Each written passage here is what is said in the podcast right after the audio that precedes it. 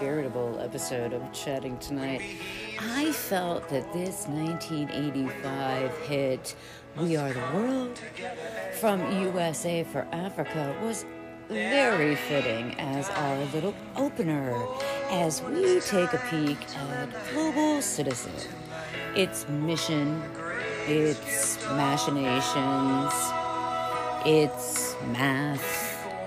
Well, kind of, because I pretty much like hate math. I like, love, hate math, okay? Because, like, when the numbers get real big, my brain gets real, real small. Anywho, it could be an exciting episode. I don't know. We're to kind of freestyle this and learn together. So let's get into it.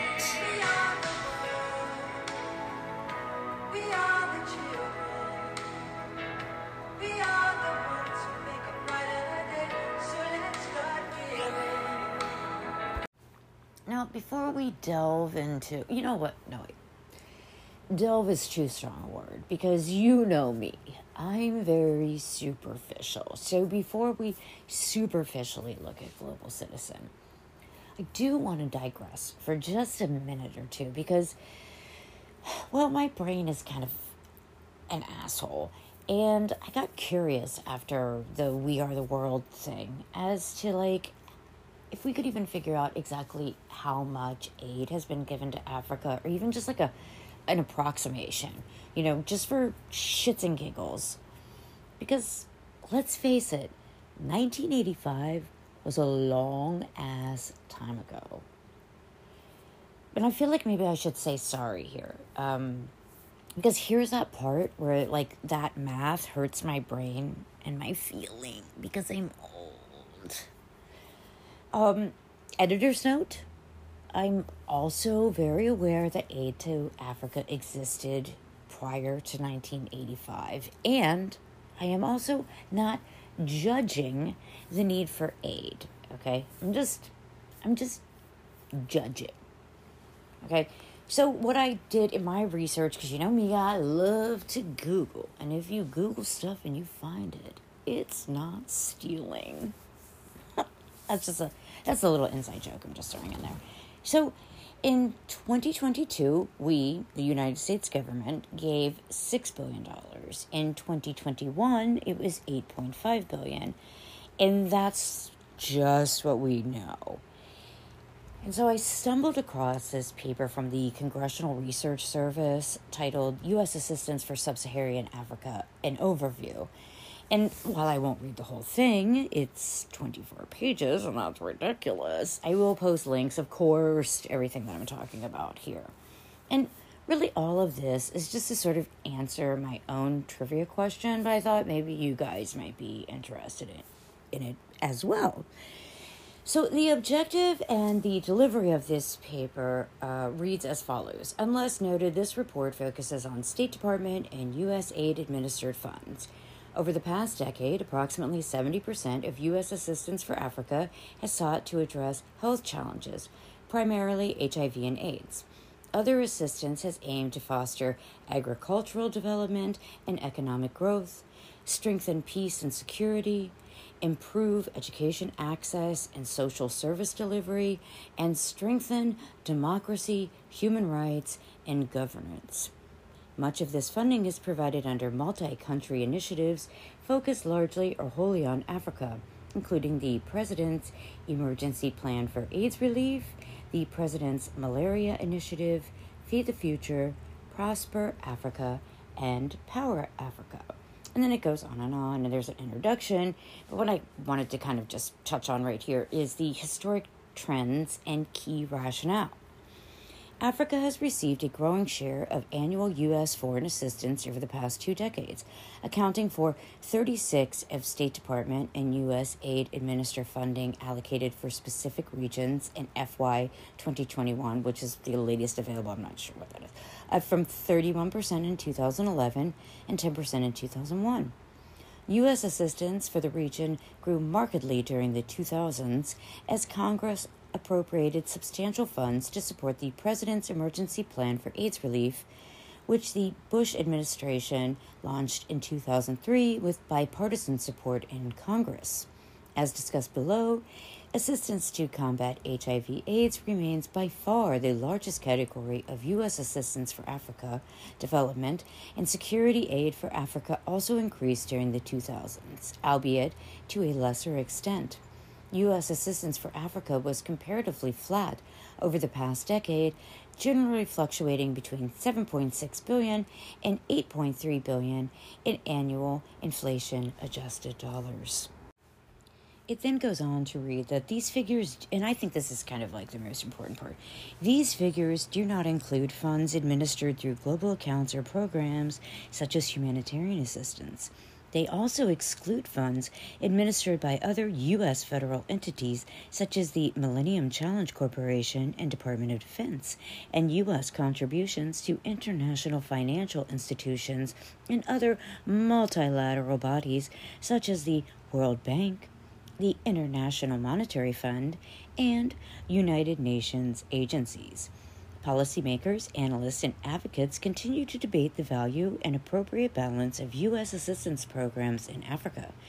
Proponents contend that foreign assistance helps African countries address pressing challenges, e.g., development and humanitarian needs, while advancing U.S. national interest, of course such as bolstering U.S. economic relations abroad and promoting U.S. influence vis a vis that of global competitors such as China and Russia. Some also contend that U.S. assistance reflects U.S. values of charity and global leadership. Critics have alleged that foreign aid may create market distortions or dependencies or have other unintended consequences, such as prolonging conflicts or strengthening undemocratic regimes. Some African commentators have criticized the nature of donor recipient relationships, describing them as shaped primarily by donor prerogatives rather than by the needs and demands of recipient countries or as benefiting international implementers over local authorities and organizations. More broadly, some members and others have called for a reorientation of U.S. engagement in Africa to de emphasize U.S. assistance relative to U.S. commercial engagement, calling for trade, not aid, to promote development in the region. Other considerations related to U.S. assistance for Africa and issues for Congress are discussed below. And then it goes on and it breaks it down into sections like health assistance and then subsections like HIV, AIDS, malaria, maternal and child health, family planning, global health security, and other assistance. And shit like economic growth assistance, and that's broken down into like agricultural development, trade, and investment, climate change and environment, and other. And it ends with outlook and issues for Congress. But uh, Congress is, in and of itself, its own issue. But let's get into that gentle rant another day.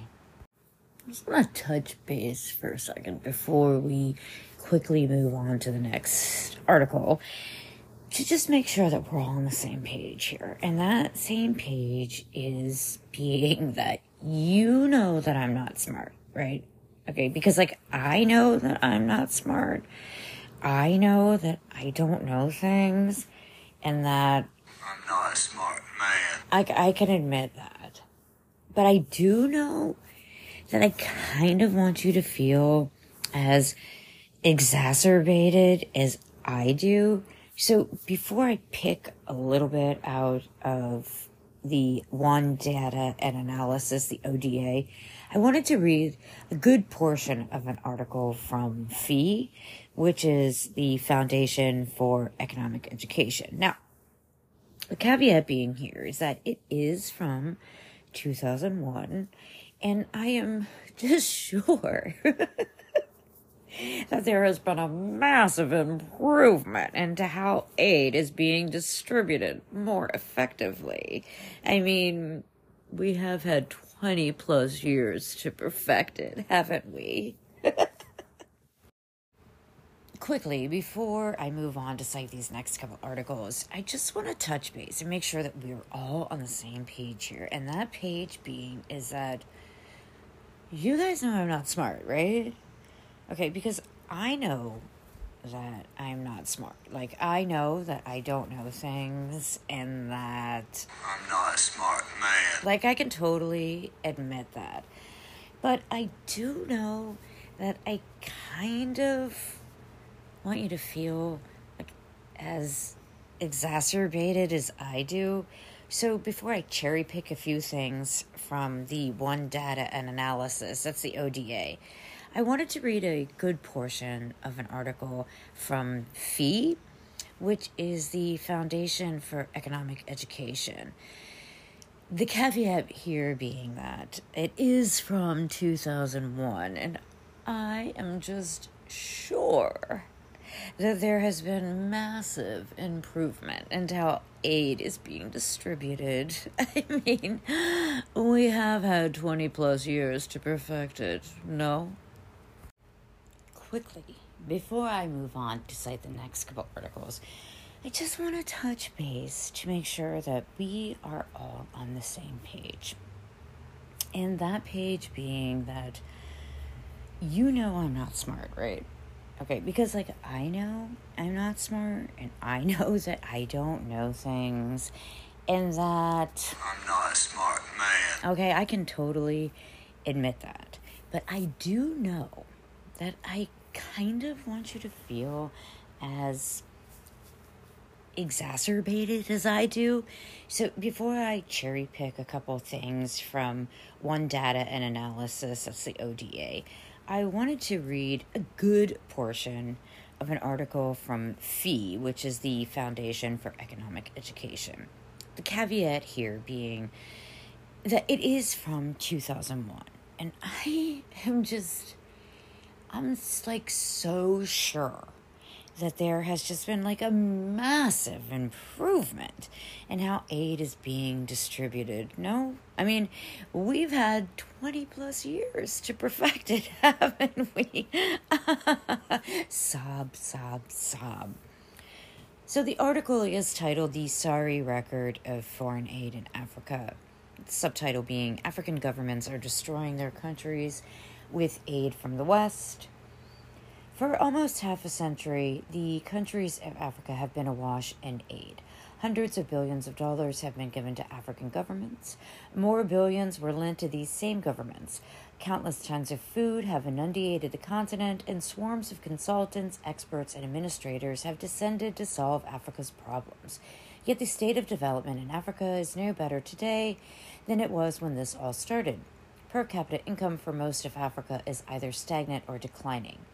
Just a few years ago, a World Bank report admitted that 75% of their African agricultural projects were failures. Other aid agencies weren't any luckier. Operation Mills Mopti in Mali was supposed to increase grain production, but the government imposed, quote, official prices on the grain and had to force farmers into selling their crops at these below market rates. As a result, grain production fell by 80%. In Senegal, 4 million was spent to increase cattle production in the Bakel region, but in the end, only 882 additional cattle were being reared there. In northern Kenya, Norwegian aid agencies built a fish freezing plant to help employ the Turkana people. But after completion, it was discovered that the plant required more power than was available in the entire region. In another aid fiasco, 10 million was spent in Tanzania to build a cashew processing plant. The plant had a capacity 3 times greater than the country's entire cashew production, and the costs were so high that it was cheaper to process the cashews in India instead.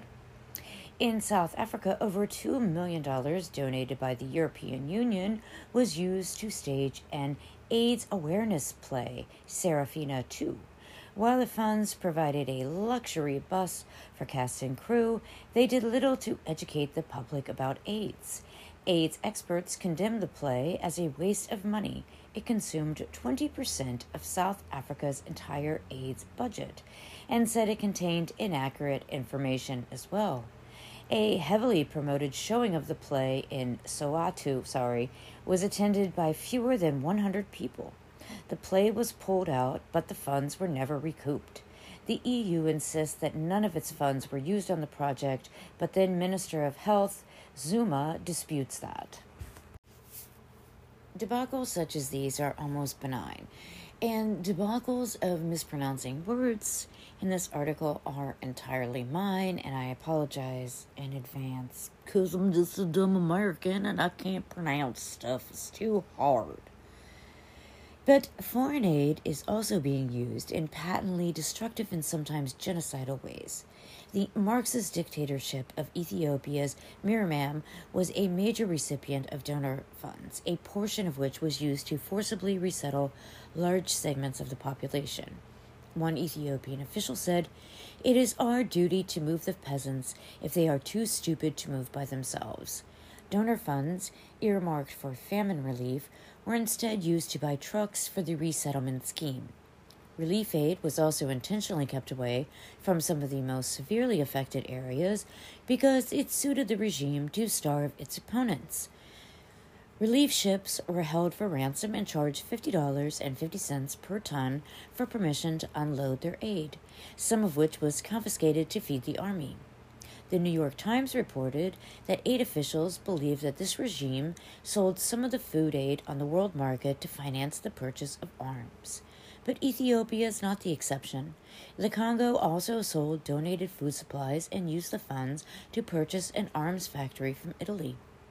The more peaceful Miriam regime took donated rice, which it insisted be of high quality, and diverted it to tourist hotels. Donated money is just as likely to go astray. President Mobutu of Zaire managed to build a fortune in his Swiss bank account that was estimated as high as $10 billion. Kenyan human rights activist Makuwa Muta lamented since independence in Africa, government has been seen as the personal fiefdom a leader uses to accumulate wealth for himself, his family, his clan. He cannot be subjected to criticism by anyone, and everything he says is final.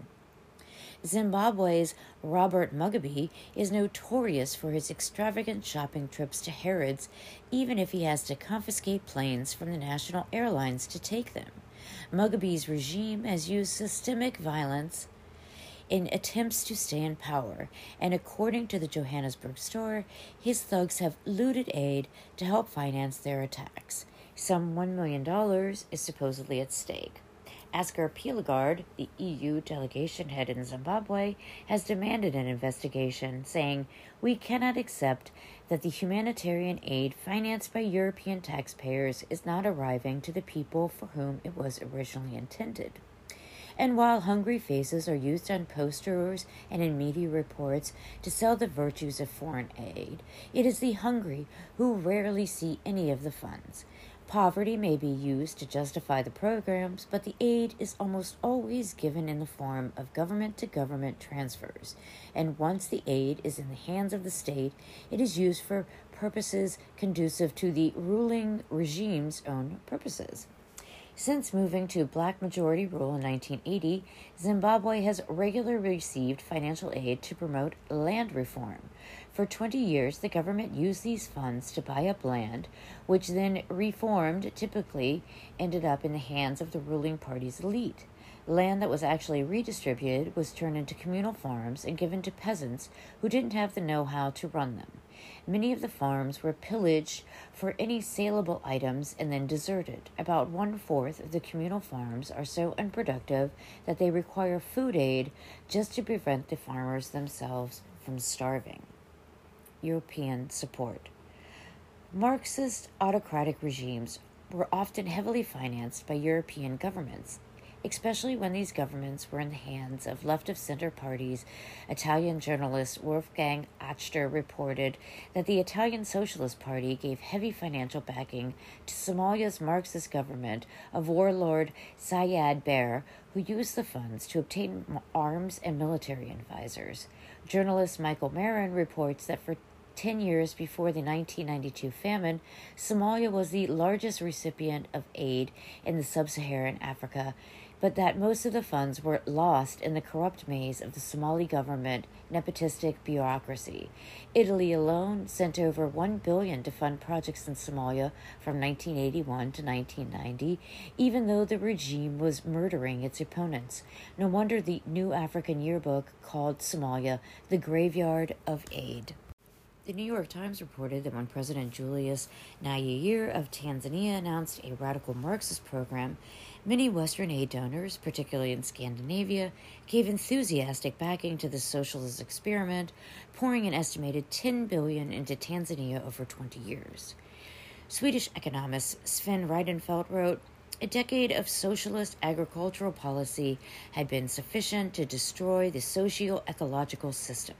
The World Bank says that from 1965 to 1988, the Tanzanian economy shrank on average 0.5% each year, and that personal consumption dropped by 43%. The Marxist regime of Samora Machel in Mozambique similarly destroyed that country's agricultural output through price controls.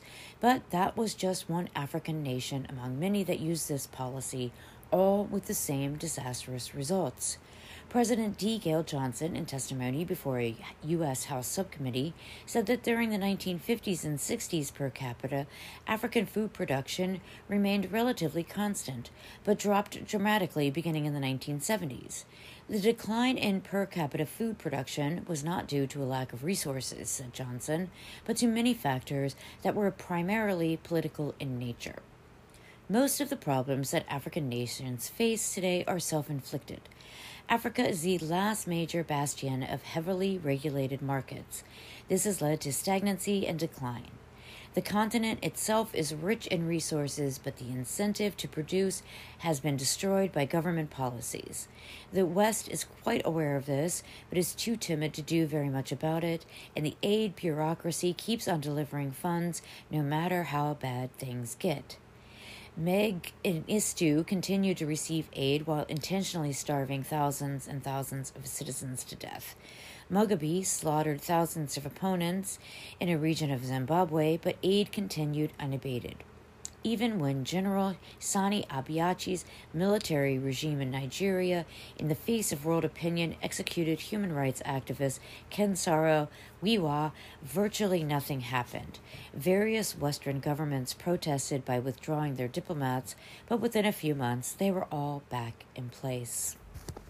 The World Bank has admitted that almost all loans are fully dispersed to recipient nations, even if policy conditions are not met. In a 1986 report, it said that there was no evidence to show significant movement toward freer markets due to aid donations or policy restrictions.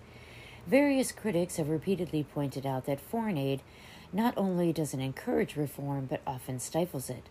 Development economist Peter Bauer has said that there is an inherent bias of government to government aid towards state control and politicization Foreign aid, he argues, has contributed substantially to the politicalization of life in the Third World. It augments the resources of government compared to the private sector, and the criteria of allocation tend to favor government trying to establish state controls. Pre colonial period. Prior to colonialization, Africa had no such thing as the nation state. It was a collection of hundreds and hundreds of distinct tribal cultures, many of which had long histories of antagonism toward one another. The European colonies merged these diverse tribes into the modern nation state, which, as long as the central government was controlled by neutral Europeans, kept the conflicts to a minimum. But when European intellectuals abandoned colonialist theories for a Marxist Leninist theory of imperialism, the Europeans pulled out almost overnight. What they left behind was a series of artificial nation stage nation states, which now exacerbated age old tribal conflicts as each group attempted to grab the reins of power before their enemies could. Meanwhile, Europe decided to play the role of financial benefactor and poured aid into Africa. With aid as the primary source of economic power, the role of the state was increased relative to civil society and private industry. All this funding made status solutions to problems all the more appealing since they could be financed with further grants. Bauer has noted that one result of that process was that the best and brightest in African countries were drawn to the state, like moths to the flame, instead of into private development. Even when aid does reach the consumer, it often comes at a high price for local producers. It is typically forgotten that most of the recipient countries have local industries and farms that often cannot survive the influx of free goods. The late economist David Osterfeld argued aid has, in many places, actually destroyed the possibility for sustained economic growth by driving local producers, especially farmers, out of business. Somali Rashmad made the same point regarding medical aid. Look into drug donations and how they destroyed our developing health system. We once had so many pharmacies here. Pharmacists knew their jobs. Now there are people handing out drugs who are not trained because of the donated drugs from the international community that are so cheap. A priest in Tanzania reported that farmers in his region simply stopped producing food because of the availability of free donated food. Osterfeld pointed out that a study of the UN World Food Programme's response to 84 emergencies showed that it took an average of 196 days to respond, and that the European Economic Community took an average of 400 days. Osterfeld quotes agricultural expert Dennis Avery as saying that aid was too late to relieve hunger, but in time to depress prices for local farmers who tried their best to respond double standard. While foreign aid may be, on the whole, destructive to Africa, that does not mean that the West is powerless to help impoverished Africans. But before it can accomplish any good in the region, it will have to abandon its double standard. Westerners are terrified of criticizing a black ruled country lest they be called a racist. Ghanaian economist George Ayittey complained white rulers in South Africa could be condemned, but not black African leaders guilty of the same political crimes. Only when African governments are treated on the same moral basis as all other governments will reform and the development be possible. Some have called for the forgiveness of African debts. This would not be a bad thing, but it is quite useless. If debt forgiveness is followed by more loans and aid as demanded by many African governments, it has probably reached the stage where debt repayment is impossible. Anyway, we'll get to that in a minute.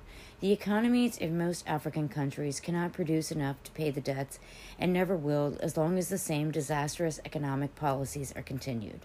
Neither should the West be taken in by South Africa President Mbeki and his MAP, that's the Millennial Africa Recovery Program. He speaks of development and trade, not aid, but then makes clear that he actually expects the West to continue pumping billions in aid into Africa. He wants this aid to come officially without conditions. Considering how conditional aid has been spent in the past, the idea of unconditional aid in the future is actually frightening. His plan also calls for the money to be spent regionally and not nationally. He clearly sees himself as the primary conduit through which aid will flow. For some time, the African National Congress government in South Africa has been looking to create what appears to be an African homogeny controlled by South Africa. The invasion of Lesotho recently by South Africa was one indication of that desire. And Mbeki has spent billions to pr- purchase massive amounts of sophisticated weaponry for the express purpose of intervening in the rest of Africa. He told the World Economic Forum in Davos, Switzerland, that MAP aid would be used to strengthen the capacity of African states that he believes are too weak. Instead, he envisions a continent wide system of centralized planning run by strong national governments. He promises that Africa will rein in the dictators, yet he himself gave tacit support to the violence engineered by Mugabe's regime in Zimbabwe. His objective is the last thing Africa needs, and this plan is another reason to end Western aid and loans. What would be far more beneficial to African development would be the lowering of trade barriers, but African farmers will never be able to compete in the world market as long as Europe, for instance, continues to shower subsidies on their own spoiled farmers. Various protectionist groups in the United States, like the trade unions, are pushing for international treaties that include costly environmental and labor provisions for developing countries. While they cry crocodile tears about the environment and the state of working conditions for the poor of the third world, they actually seem to be trying to limit competition from those same people. The net result will be a loss of jobs in poor countries in favor of the highly paid, unionized labor in the rich nations. The inescapable fact is that African governments are destroying their own economies, often with aid from the West, and these same governments simply refuse to listen to advice given by non Africans. Aid will continue to be misspent, and good advice will continue to be ignored until the African leaders learn on their own what results come from their interventions. The only option for the West is one of benign neglect. Bring the consultants, experts, and advisors home and end the aid and the loans. Trade barriers should be dismantled and African business permitted to compete as it can. One good business contract is worth more to Africa than a thousand consultants, and one new factory has more value than a $100 million of aid. In the end, Africa will have to solve its own problems. When I was doing my research, and by research I mean Googling, I came across the Official Development Assistance, and that says Official Development Assistance or global aid is a transfer of money and resources from predominantly richer countries to developing countries to help fight poverty and support economic development. And this website's cool because you can jump around and explore a bunch of stuff. I highly recommend it. In 2022, aid totaled $204 billion, a 13.6 increase from the previous year. In 2021, 20.7% of aid went to low income countries, 27% to lower middle income, 11.7% to upper middle income, and 0.1% to high income countries. And health sectors received 18.3% of the aid. That's $34.9 billion. Humanitarian was 13.9% of aid, or $26.5 billion in 2021. Now, how much do countries give in aid? In the last 60 years, total aid has grown more than fourfold from $38 billion in 1960, for the love of fuck, to 204 billion in 2022. But the financing needs to solve these global problems are much greater to achieve the sustainable development goals in low income and lower middle income countries, that will likely cost between 1.4 and 3 trillion per year. And then it goes on to say that aid has increased significantly in recent years, but is far from meeting needs. Isn't that shocking? And then it says that recently aid for COVID and refugees accounts for most of the increases in aid spending. Most donors are far from giving the 0.7% of national income as aid. In 1970, most countries agreed on a United Nations target of giving 0.7% of national income in aid. As recently as 2005 and again in 2015, European Union countries recommitted to this target. However, very few countries have achieved 0.7% since that time, and even fewer have maintained it. If all of these countries would just reach into their pockets and give 0.7%, there would be an additional $189 billion in additional aid available. Ugh! Ugh! If only we could just do that. Where does aid go? Aid is given by rich countries directly to countries in need or it can be given to a multilateral institution such as the World Bank or the UN, which passes on aid to countries and projects. African countries receive the largest share of the total aid, 33.6%. which was shockingly a lot like the numbers that we said earlier that the United States alone gives, though this is down from 38% a decade ago.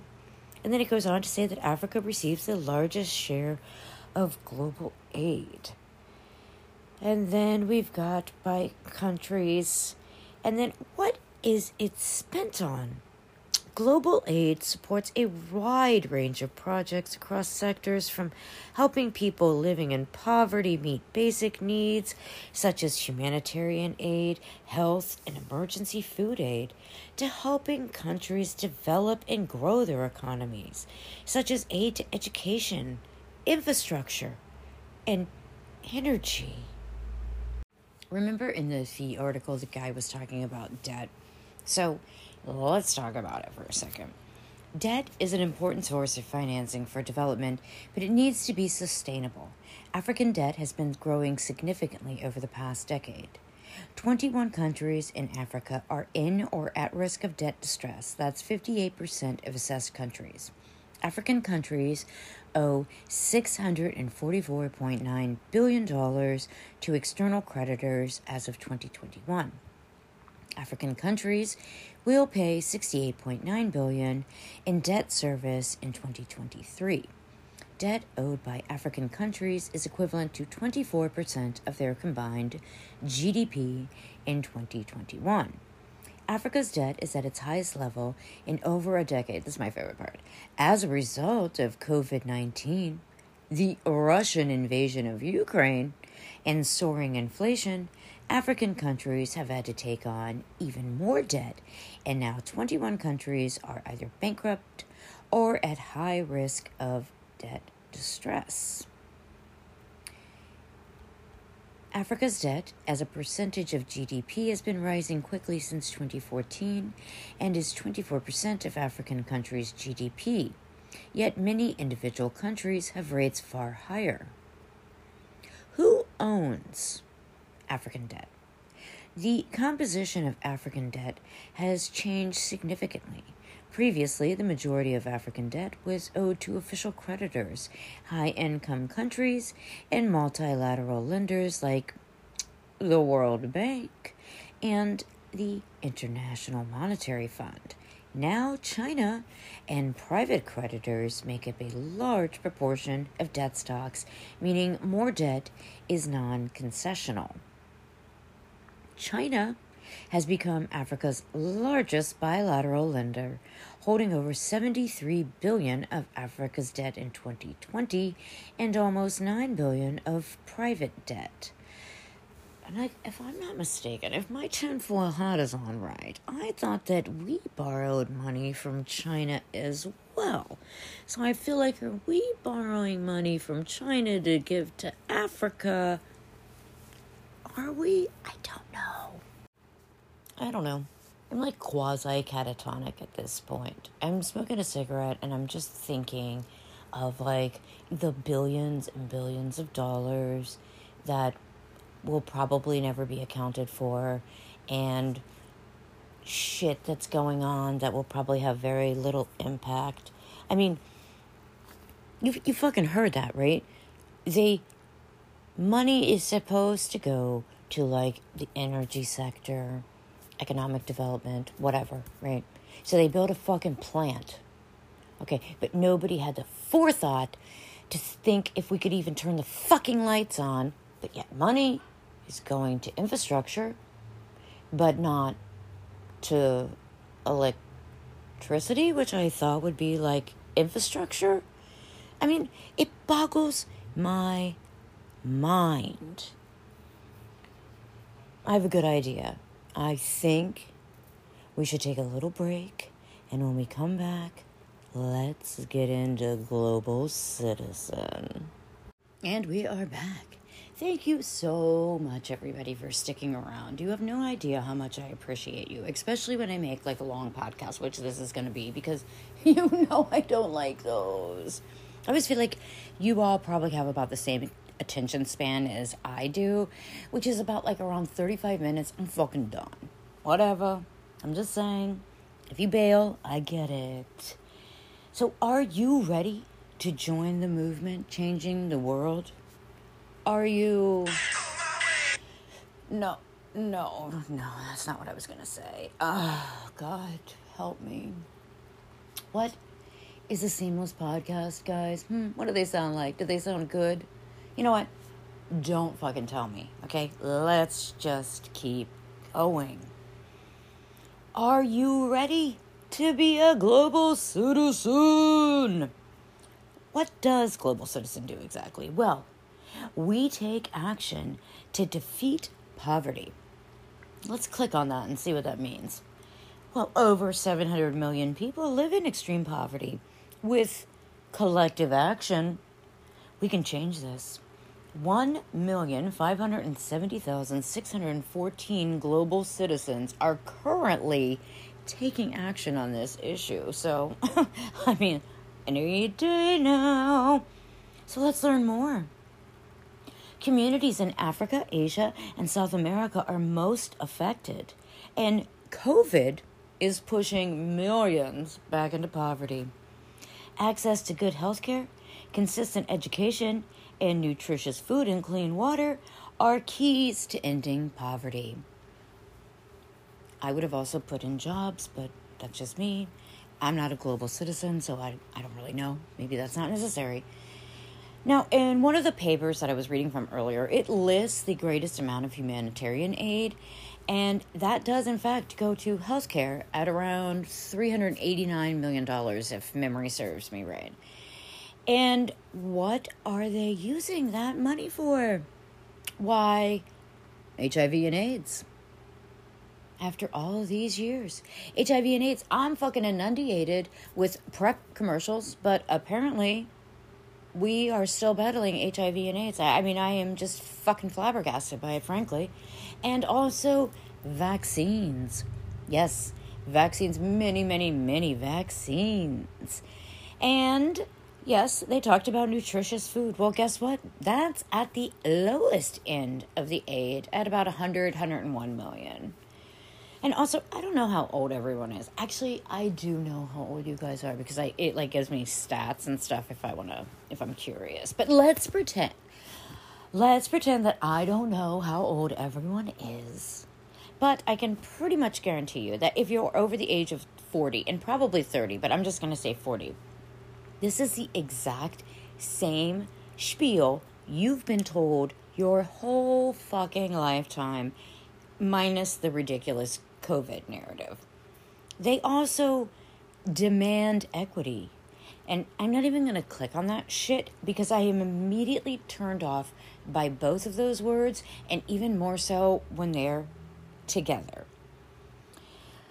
Um, and I'll let you know something uh, else as you traverse this website. Demand equity appears at the top of most of these pages. So, again, with these words collective actions, demand, equity, they also defend the planet. Okay? They take actions across the globe. This organization connects global citizens and artists to call upon world leaders, corporate leaders, and philanthropists to do their part. But who are they, right? Let's find out we envision a world free from extreme poverty now. We are an action platform, you know, like where you activate things. You're going to activate, you're activating.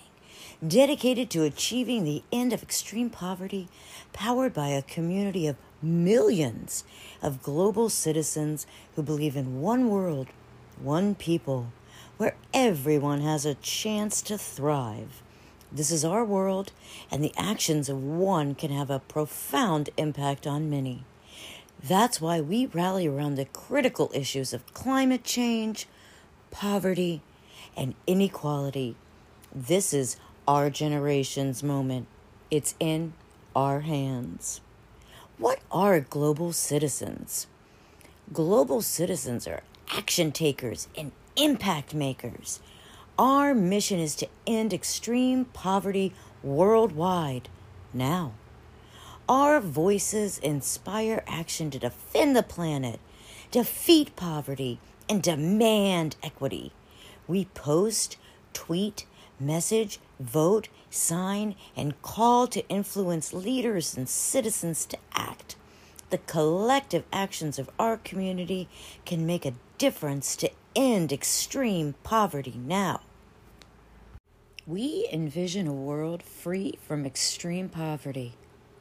Now, we are an action platform activating activisms dedicated to achieving the end of extreme poverty, powered by a community of millions of global citizens who believe in one world, one people where everyone has an equal chance to thrive. This is our world, and the actions of one can have a profound impact on many.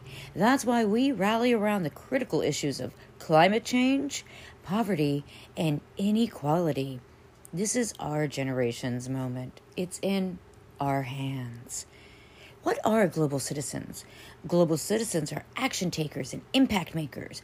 Our mission is to end extreme poverty worldwide now. Our voices inspire action to defend the planet, defeat poverty, and demand equity. We post, tweet, message, vote, sign, and call to influence leaders and citizens to act. Collective actions of our community can make a difference to end extreme poverty now. So we can join the movement, we can support the mission. And Global Citizen is headquartered in New York with offices in Canada, South Africa, Nigeria, Australia, Germany, and the United Kingdom. The organization was co founded by Hugh Evans, Simon Moss, and Wei Soo in 2008. The Global Citizen platform was co founded with Ryan Gall and Riot House in 2012. You can also find out more about the structure, governance, and how you can get involved on the website. I highly recommend you don't go there.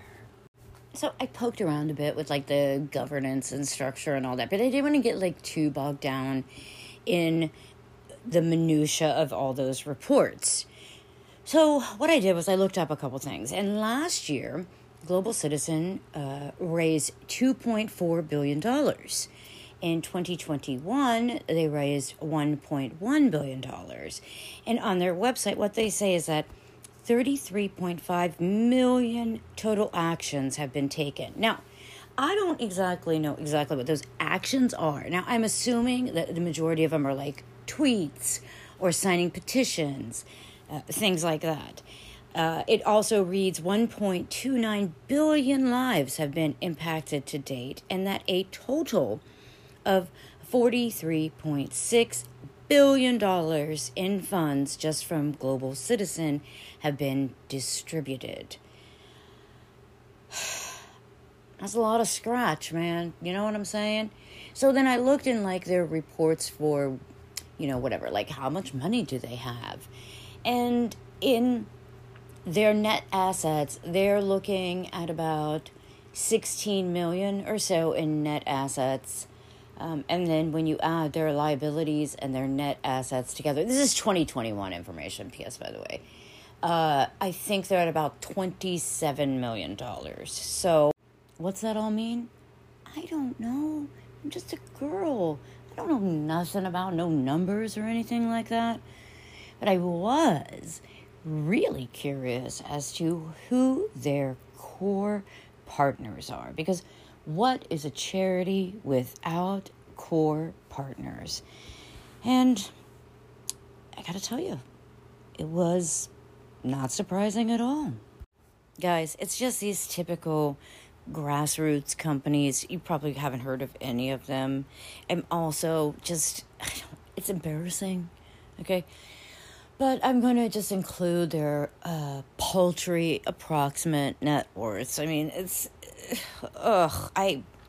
Anyway, you probably never heard of Procter and Gamble at 336 billion or Cisco at 207 billion, Verizon 164 billion, never heard of them.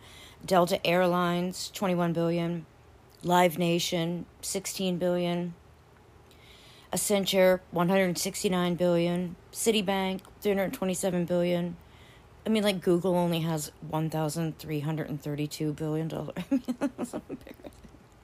Harris General at three hundred billion, Worldwide Technology, which is heavily into ESG is at 58 billion.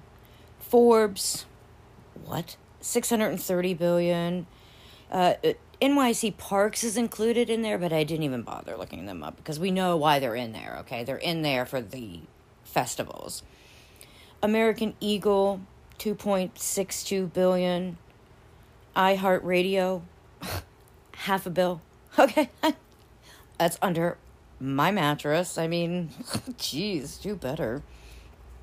And the Thomson Reuters Foundation at $61 billion. Um, so, as you can see, uh, none of these companies have any money that, if they even took that shitty 0.7% that uh, governments are supposed to pay and put that towards hiring some of the best minds in the world, um, I guess that would be like asking too much because it's far better for all these companies that have all these billions of dollars. And P.S. By the way, it's so much fucking money that, of course, I had to look up how many billions were in a trillion, and I think it's like a thousand billions are in a trillion. Well, anyway, the point is, is that I didn't even fucking add all these bitches up because I knew the number was too big and it would blow my fucking mind. But again, it's all up to you guys, okay? It's all up to us as global citizens, okay, to solve this shit. So what what does any of that shit mean? I mean, really, because it's super important to note that global citizen isn't just like global citizen. Okay, it's not just some hippie Australian dude trying to change the world. Absolutely not. Global citizen is an arm of the octopus that is the UN who describes global citizenship as an umbrella term for social, political, environmental, and economic actions of globally minded individuals and communities on a worldwide scale. The term can refer to the belief that individuals are members of multiple diverse local and non local networks ra- rather than single actors affecting isolated societies. Promoting global citizenship and sustainable development will allow individuals to embrace their social responsibility to act for the benefit of all societies, not just their own. The concept of global citizenship is embedded in the Sustainable Development Goals. So it's the UN, it's the World Economic Forum, it's the goddamn Open Society Foundations, okay? They're all embedded into GC, Global Citizen. So of course we're all still sitting here wondering. So what what do they what do they fucking do? Well, they host summits. Okay? And they throw concerts. But let's go back to the summits real quick because there's actually one coming up on April 27th and 28th in New York City, but anybody can go. So, Global Citizen Now is back for a second year with a new agenda for urgent action. The time has always been now to end extreme poverty, and that's exactly what we're driving at towards this year's Now Summit. Co chaired by International Global Citizen Festival curator Chris Martin and Global Citizen Ambassador Hugh Jackman, the two day event will bring together government leaders, private sector executives, grassroots activists, cultural innovators, philanthropic experts, and leading journalists to set a global agenda for action on the most urgent issues facing humanity and the planet. Some of the names attending this year include Prime Minister of Barbados, Mia Mottley, President of France, Emmanuel Macron, very popular fella, Sabrina Elba, Jordan Fisher, Michael Gandolfini, Tamron Hall, Katie Holmes, Bridget Mo- Moynihan, Amanda Seales, Gary Vaynerchuk, and more. Global Citizen Now is an important opportunity for the voices of young people and global citizens everywhere to be heard by those in power and for all of us together to find solutions that will shape our world and future generations, said Global Citizen Ambassador Hugh Jackman. The world is at a critical crossroads, and it is imperative that we act now to save our planet, address the climate crisis, ease the burdens crushing economies, and alleviate the suffering of the world's most vulnerable people, said Mia Mottley. Prime Minister of Barbados, I am thrilled to be part of Global Citizen Now, which is assembling global changemakers, listening to young people and grassroots activists, and driving an agenda of urgent action the world desperately needs. We are also excited to announce that this year, for the first time, global citizens from all around the world can add their voices to the conversation and contribute questions to be included at an event through the Global Citizen app and website or through WhatsApp. Here is a breakdown of everything you need to know about Global Citizen now and how you can raise your voice and get involved. So, as you know, Global Citizen Now brings together the brightest minds, influential decision makers, and the biggest names in pop culture to create a global agenda for urgent action. The summit is about more than talking about the world's biggest challenges, it is about taking action to solve them. Every Global Citizen Now session will feature definitive next steps for participants, attendees, and global citizens to take immediate action on urgent issues, including climate change, the global food crisis, gender equality, protecting activists, and defending civic space, and more. This year's program will also feature major announcements on policy initiatives and intimate conversations with renowned artists, as well as corporate and world leaders taking place at the Glass House in New York City. Global Action Now, Global Citizen Now, sorry, is supported by global partners Accenture, Cisco, Citi, Delta, Harris General Partners, P&G, Verizon, and associate partners Authentic Brands Group and Impossible Foods. What's the program look like, you ask? I'll tell you. Once again, this year's summit is bringing together some of the world's biggest decision makers innovative thinkers, and brightest minds to spotlight urgent issues and work towards solving them. Showcasing the power of cross sector participation to make progress on the systemic challenges our world is facing, Global Citizen Now will feature a diverse program of sessions and speakers, including Power Our Planet, Mia Mottley, Prime Minister of Barbados, Vanessa Nakate, Ugandan chief climate activist, UNICEF Goodwill Ambassador, and author of A Bigger Picture, Ursula von der Leyen, President of the European Commission, and Dr. Shah, President of the Rockefeller Foundation. How Ideas Become Impact. Sabrina Elba, the United Nations IFAD Goodwill Ambassador, Hugh Jackman, Global Citizen Ambassador, Hugh Evans, co founder and CEO, Global Citizen. New York Attorney General Letitia Jameson, conversation with two time Emmy Award winning journalist and author Tamron Hall. And The Good Life with Portia Blunt, Vice President of Global Apparel Reebok, Ebro Darden, Global Editorial Head of Hip Hop and R&B Apple Music, and host of Hot 97, Nicole LaPointe Jameson, CEO Evil Geniuses, Jordan Fisher, producer, actor, gamer, Gary Vaynerchuk, Chairman, VaynerX, and CEO, Vayner Media. Further programming details will be announced over the coming days and weeks. Yay! So we've got so many people on here. We've got uh, Michael Gandolfini, Phoebe Gates, women's health and reproductive rights act- activist. We've got some fashion designers, Katie Holmes, as I said. Uh, we've got the EVP and Chief People Policy and Purpose Officer from Cisco. We've got the President of the International Fund for Agricultural Development, the former Prime Minister of Sweden, President of France. We've got the founder and chairman of Harris General Partners. We've got Mark Malloch Brown, president of the Open Society Foundation. Of course, Chris Martin. Peter McGuinness, president and CEO of Impossible Foods. Catherine McKenna, chair of the UN High Level Expert Group on Net Zero. Yes, yeah, so as we can see, it's just the finest of the finest that you want making everybody's decision. Okay, so you heard me mention Chris Martin, Hugh Jackman. So let's just get into the celebrities that are involved with Global Citizen and we'll do their approximate net worths. And at the end, let's add it all up just for fun.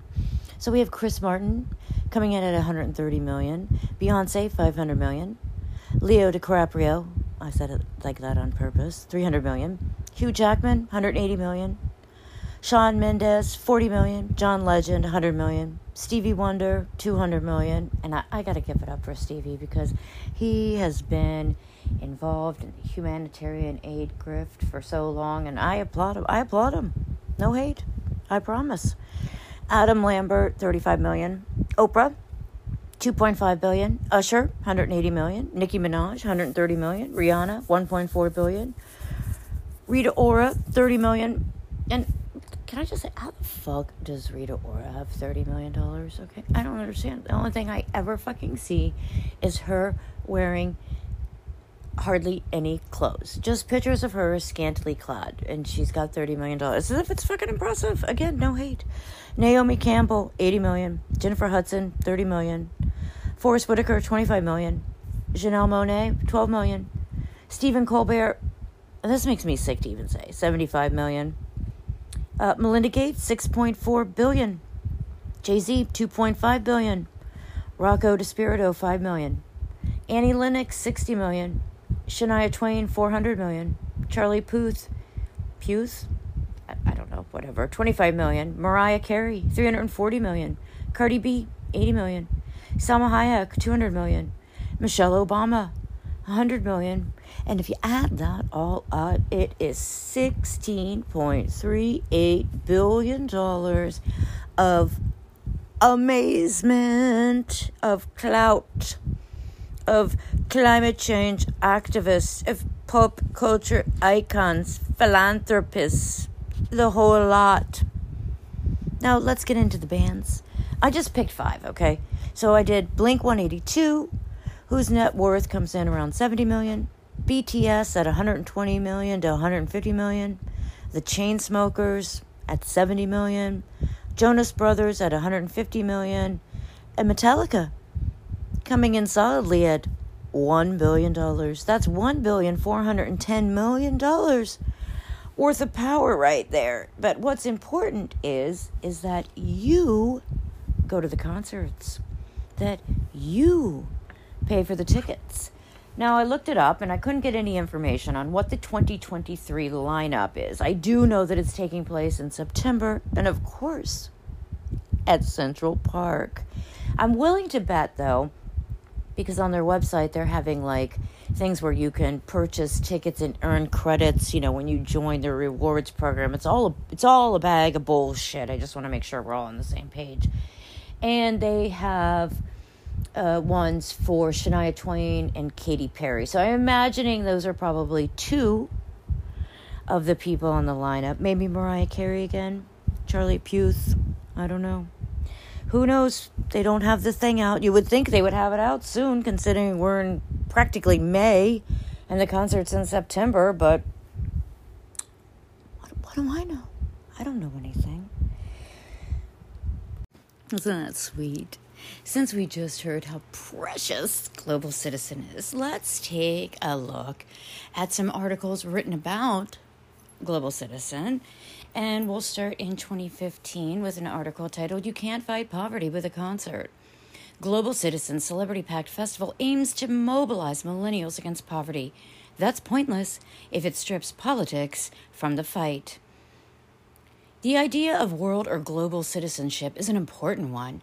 At a time when so many of our most urgent challenges take a global form, it makes sense that the notion of citizenship should expand beyond narrow national interest and that people across the world should experience a sense of responsibility to those outside their local or regional communities. One of the most prominent uses of this idea currently is Global Citizen, an advocacy website and annual music festival. On September 26, Manhattan Central Park will be packed with tens of thousands of enthusiastic young people eager to see artists such as Beyonce and just as keen to express solidarity with the world's poor. Sadly, the admirable social consciousness Global Citizen taps into looks like it's going to waste the campaign offers a hopelessly depoliticized picture of poverty, which is always a political problem above all. And fails to make serious demands of key institutions. From the perspective of the world's poor, the Global Citizen Festival looks less like a strategic intervention on their behalf and more like a demonstration of young American support for a doomed agenda for global development, one that serves the interests of the rich and powerful first and foremost. As young people concerned about these issues, we urge Global Citizen to do better. Global Citizens campaign is founded on holding governments accountable through Twitter and email blasts from its members for fulfilling commitments they've already made to work towards achieving the UN's new global goals for sustainable development. The global goals, which will be adopted by UN member nations at the UN Sustainable Development Summit this weekend, are the follow up to the Millennium Development Goals which were announced in 2000 and expire this year. They represent agreement on principles that are supposed to guide development policy around the world for the next 15 years. The global goals seem ambitious at first. The list of 17 lofty global goals and 169 sub-targets include in poverty in all its forms everywhere end hunger, achieve food security, and improve nutrition and promote sustainable agriculture, and achieve gender equality and empower all women and girls, all by the year 2030. According to globalcitizen.org, the festival's purpose is to serve as a critical lever for achieving policy and financial commitments that will shape the success of the global goals over the next 15 years. The key questions are these How did those in extreme poverty get to be so poor? What continues to impoverish them? Ending world poverty in 15 years might sound impossible. I mean, they only have five years left. Fingers crossed. That's because it is, at least without a massive reordering of our world economy, which demands precisely the kind of political discussion Global Citizen avoids. Critics of the global goals have called him a high school wish list for how to save the world, worse than useless, and a betrayal of the world's poorest people. A study done by economist David Woodward shows that poverty eradication is impossible under our current global economic system. Even under the most ideal conditions, it would take 100 years to bring the world's poorest above the global goals poverty line of $1.25 a day. And this amount of growth in a carbon constrained world would have devastating environmental consequences. The key questions are these How did those in extreme poverty get to be so poor? How were they impoverished? And what is it that continues to impoverish them? A discussion about poverty that avoids these questions is dishonest and unhelpful. It creates a similar paradox to the one Gary Younge has described in liberal discussions of racial inequity. We have racism, writes Younge, but no racists. What we get from the global goals and global citizen is a similar idea with regards to poverty a consequence that nobody caused, a system that nobody operates, creating victims without perpetrators. Global Citizen does do important work in raising awareness of poverty and mobilizing an enormous, amount of people. But because of its partnerships, sponsors, and associations, the UN, the World Bank, the International Monetary Fund, Citibank, Google, Unilever, and the special interests inherent in those associations, Global Citizen risks providing cover for politicians and companies rather than holding them accountable to young people who care about poverty. Because do you know that, like, old people don't give a shit about poverty? I mean, We don't hear Global Citizen advocating for redistribution of wealth and resources. That's always a good idea. We hear nothing about the urgent changes in tax and trade regulation that developing countries insist are essential to fighting poverty, nor reform of international financial institutions that continue to exploit developing countries, which is definitely not the World Bank or the IMF. Please, okay? You see, the World Bank's Jim Jong Kim and IMF's Christine Lagarde feted at a glamorous global citizen event, but we hear nothing about the disastrous policies both institutions have imposed on developing countries, in particular, the deeply harmful structural adjustment programs that have sacrificed crucial public institutions to the fetish of the free market. The World Bank and IMF are universally despised across the developing world.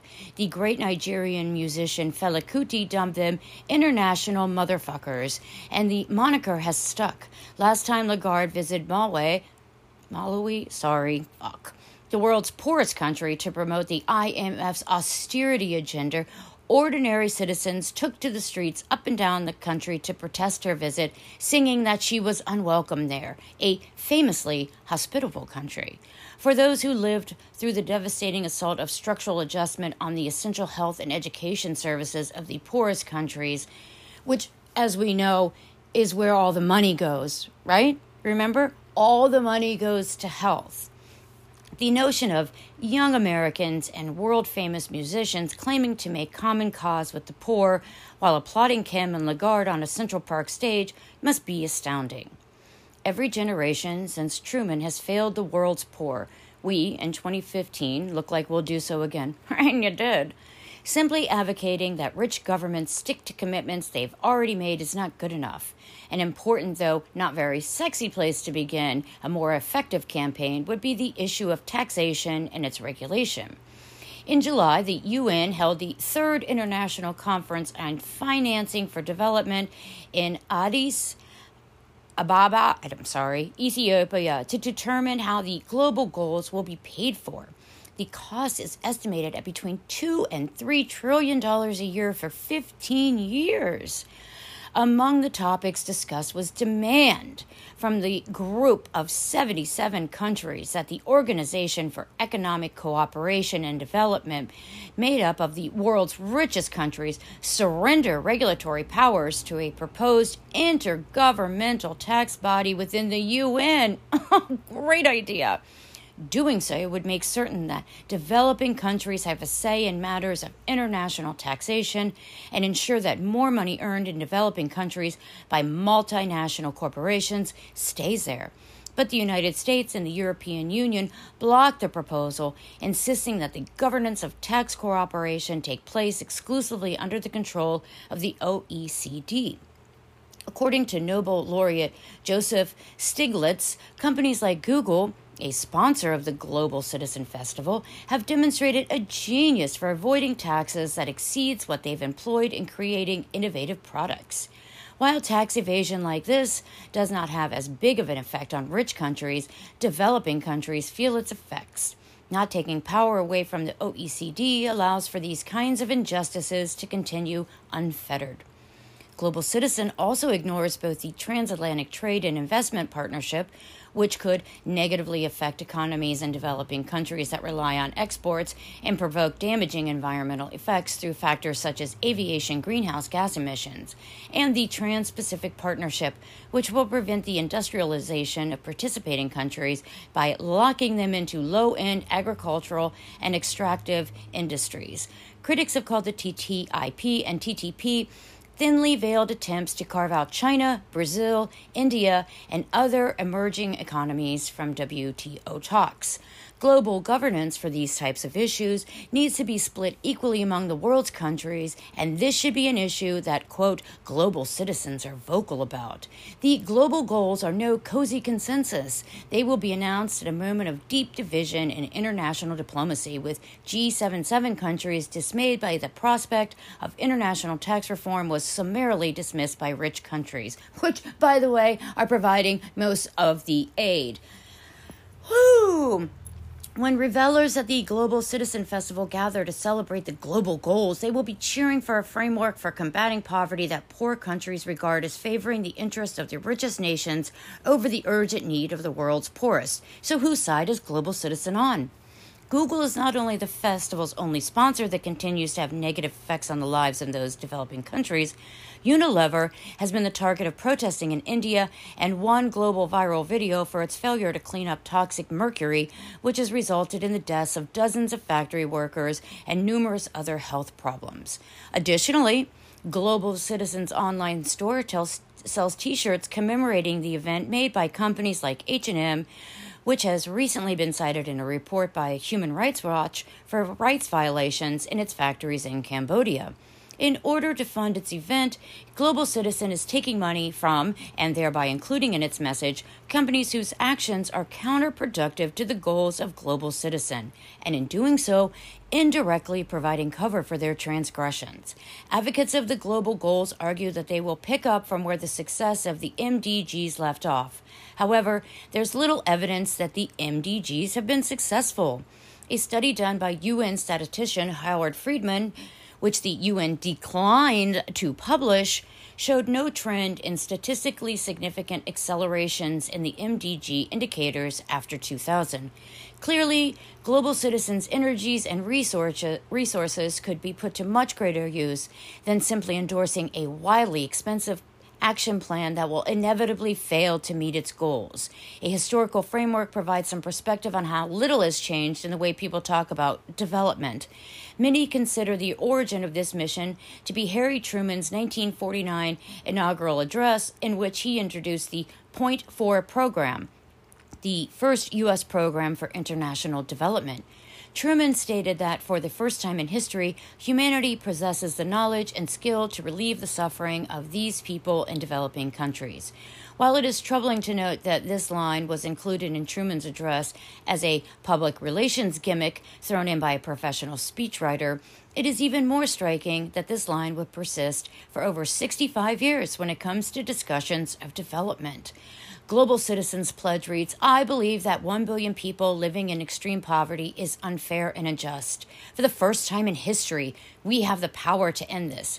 Once again, the phrase acts like a PR gimmick, rallying its prospective members with the ideal that they can be a part of ending extreme poverty while demonstrating how top down, depoliticized, technocratic approaches to poverty have endured so long unchallenged.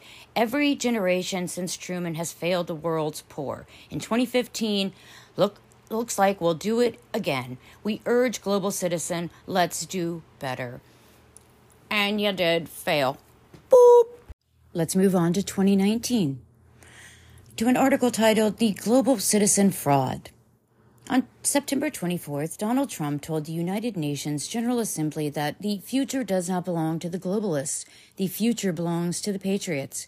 Four days later, as if in a rebuke to his assertion, the Great Lawn in New York's Central Park, remember, New York parks are one of the partners to a lesser extent to Global Citizen, was the site of the Global Citizen Festival. This event brought together top artists, world leaders, and everyday activists to take action, to activate actions, to activate actings, in the words of its website, and offered free tickets to global citizens who take a series of actions to create lasting change around the world. These actions included writing tweets and signing petitions affirming their dedication to changing the world. Featuring such entertainers as Alicia Keys and Hugh Jackman, the Global Citizen Festival was organized by a group called Global Citizen in partnership with firms such as Johnson & Johnson, Procter & Gamble, and Cisco Technologies. Rarely have so many heavyweight corporations described their activities in such benign language. Verizon stated on the event's website that we focus our business and resources to uplift people and protect the planet. Who knew? Covering the festival live, MSNBC host kept insisting between interviews with Democratic politicians and a recitation of DNC talking points that it was not about politics. Hurricane Sandy, Central American drought, and the fall of Venezuela, we were informed, were all caused by climate change. A Mexican official announced her country's new feminist foreign policy. The head of some activist group took credit for the decline in U.S. poverty. Politicians from Norway, Barbados, and elsewhere waved their globalist credentials, while America's withdrawal from the Paris Accords was cited as a sin against globalism and thus against humanity itself. At the heart of the whole event were the repeated reassurances by those on stage that everybody present was a global citizen and that this was something for which they deserved endless congratulations. Gesturing at the folks lolling around on the sunny great lawn, one reporter enthused over the magnificent commitment they were making. Representative Adriano Espaillat Democrat, New York, calling the audience members a powerful image of global citizenship, was asked what exactly they could do to change the world. Glancing back at them lying on the grass, he enthused, They're doing it now. To quote one MSNBC talking head, tonight is about community, connection, and the world coming together. Welcome to the vapid but dangerous new world of global citizenship. I was introduced to it a decade ago while taking a walk in Amsterdam. A rally was taking place on the dam, the large cobbled square in front of the Dutch royal palace. As I approached, some signs and banners came into view. A person cannot be illegal, read one. There's no such thing as an illegal person, read another. They were in Dutch with misspellings. There were many other signs communicating the message that the term illegal alien should be replaced by undocumented aliens and that people should be allowed to live wherever they wished. I knew some basic statistics. I knew how wonderful the Netherlands was, how small it was, and how crowded it was already with its population of 15 or so million. I also knew how many people were out there in the not so wonderful world beyond the West. India, Indonesia, Brazil, Pakistan, Nigeria, Bangladesh, Ethiopia, and the Philippines. Each of these countries had a population, a fast growing one at that, in excess of 100 million. A large percentage of whom, whom would doubtless be thrilled to relocate to this tiny kingdom. The pronouncement that a person cannot be illegal made no sense. What else could be said of a citizen from one country living unlawfully in another? Little did I realize that within a few years, such thinking would be mainstream. Little did I realize that in the view of many Americans, undocumented persons would not only deserve all the rights of American citizens, but would actually deserve special treatment in matters as significant as health care, schooling, and housing, to which they would be considered entitled without being subject to any of the obligations actual citizens of the United States are required to perform. In the past decade, the very concept of citizenship has not only become passe, but déclassé. We should all be global citizens. It's not a new concept. The first person to call himself a citizen of the world was Dio Genes, I'm sorry, the founder of Cynicism. He lived in the 4th century BCE and has been cited in support of the idea. He made this pronouncement, however, only after being stripped of his citizenship in his native city and moving in disgrace to Athens. In ancient Greece, citizenship was deeply prized. It was inextricable from the idea of civilization. Never before had individuals been afforded the protection of an identity beyond that of family or tribe. The Romans borrowed it from the Greeks and made it something of absolute value. To be a Roman citizen conferred protection and prestige throughout the ancient world. Citizenship meant order. It meant, at a bare minimum, a degree of respect and rights and security that was without parallel in the world of the day.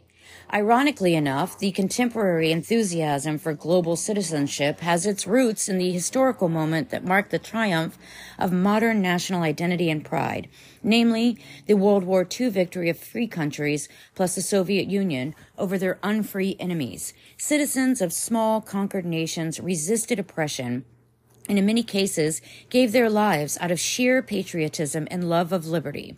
As Allied tanks rolled into one liberated town after another, people waved flags that had been hidden away during the occupation. Germany and Japan had sought to create empires that erased national borders and turned free citizens into subjects of tyranny. Brave patriots destroyed that dream and restored their homeland's sovereignty and freedom. And yet, a major consequence of this victory was the establishment of an organization, the United Nations. Its founding rhetoric, like that of Nazi Germany and Imperial Japan, was all about the erasure of borders, even as it hoisted its own baby blue flag alongside those of its members. On December 10, 1948, the UN adopted the Universal Declaration of Human Rights. The rights it enumerates emanate from the DNA of modern Western nation states. They can be traced to Magna Carta and were articulated in the U.S. Declaration of Independence and Bill of Rights. But the UN Declaration departs from its British and Amer- American antecedents in significant ways. While affirming freedom of speech and due process, noted E. Jeffrey Ludwig in an article posted at the American Thinker. It pointed the way towards intervention by the UN in the daily lives of people by, for example, asserting the right to food, clothing, medical care, social services, unemployment and disability benefits, child care, and free education, plus more abstract rights such as the right to freely participate in the cultural life of the community and to enjoy the arts. The chief force behind the declaration was Eleanor Roosevelt, the chair of the UN's Human Rights Commission. In a 1945 newspaper column, she had had some interesting things to say about patriotism and what we would now call globalism. Willy nilly, she wrote, everyone of us cares more for his own country than for any other. That is a human nature. We love the bit of land where we have grown to maturity and known the wit, joys, and sorrows of life. The time has come, however, when we must recognize that our mutual devotion to our own land must never blind us to the good of all lands and of all people. Willy nilly, bit of land? Didn't America deserve better than that from its longtime First Lady? Didn't America's armed forces, who had fought valiantly for their own bit of land, one part of Mrs. Roosevelt's testimony was ambiguous. When she referred to the good of all lands and of all peoples, did she mean that Americans should care about what's best for other peoples, or was she saying that all lands and peoples are good? She couldn't possibly be saying that, could she? Hadn't the Holocaust just proven otherwise? It's striking to recognize that Mrs. Ro- Roosevelt wrote this only months after the bloody end of the crusade to restore freedom to Western Europe and at a time when our erstwhile ally Joseph Stalin's actions in Eastern Europe were underscoring precisely how evil our fellow man could be and just how precious a gift to the world the United States was. Although the declaration passed in the General Assembly 48 to 0, eight nations, the USSR, Belarusia, Czechoslovakia, Poland, Ukraine, Yugoslavia, South Africa, and Saudi Arabia, abstained.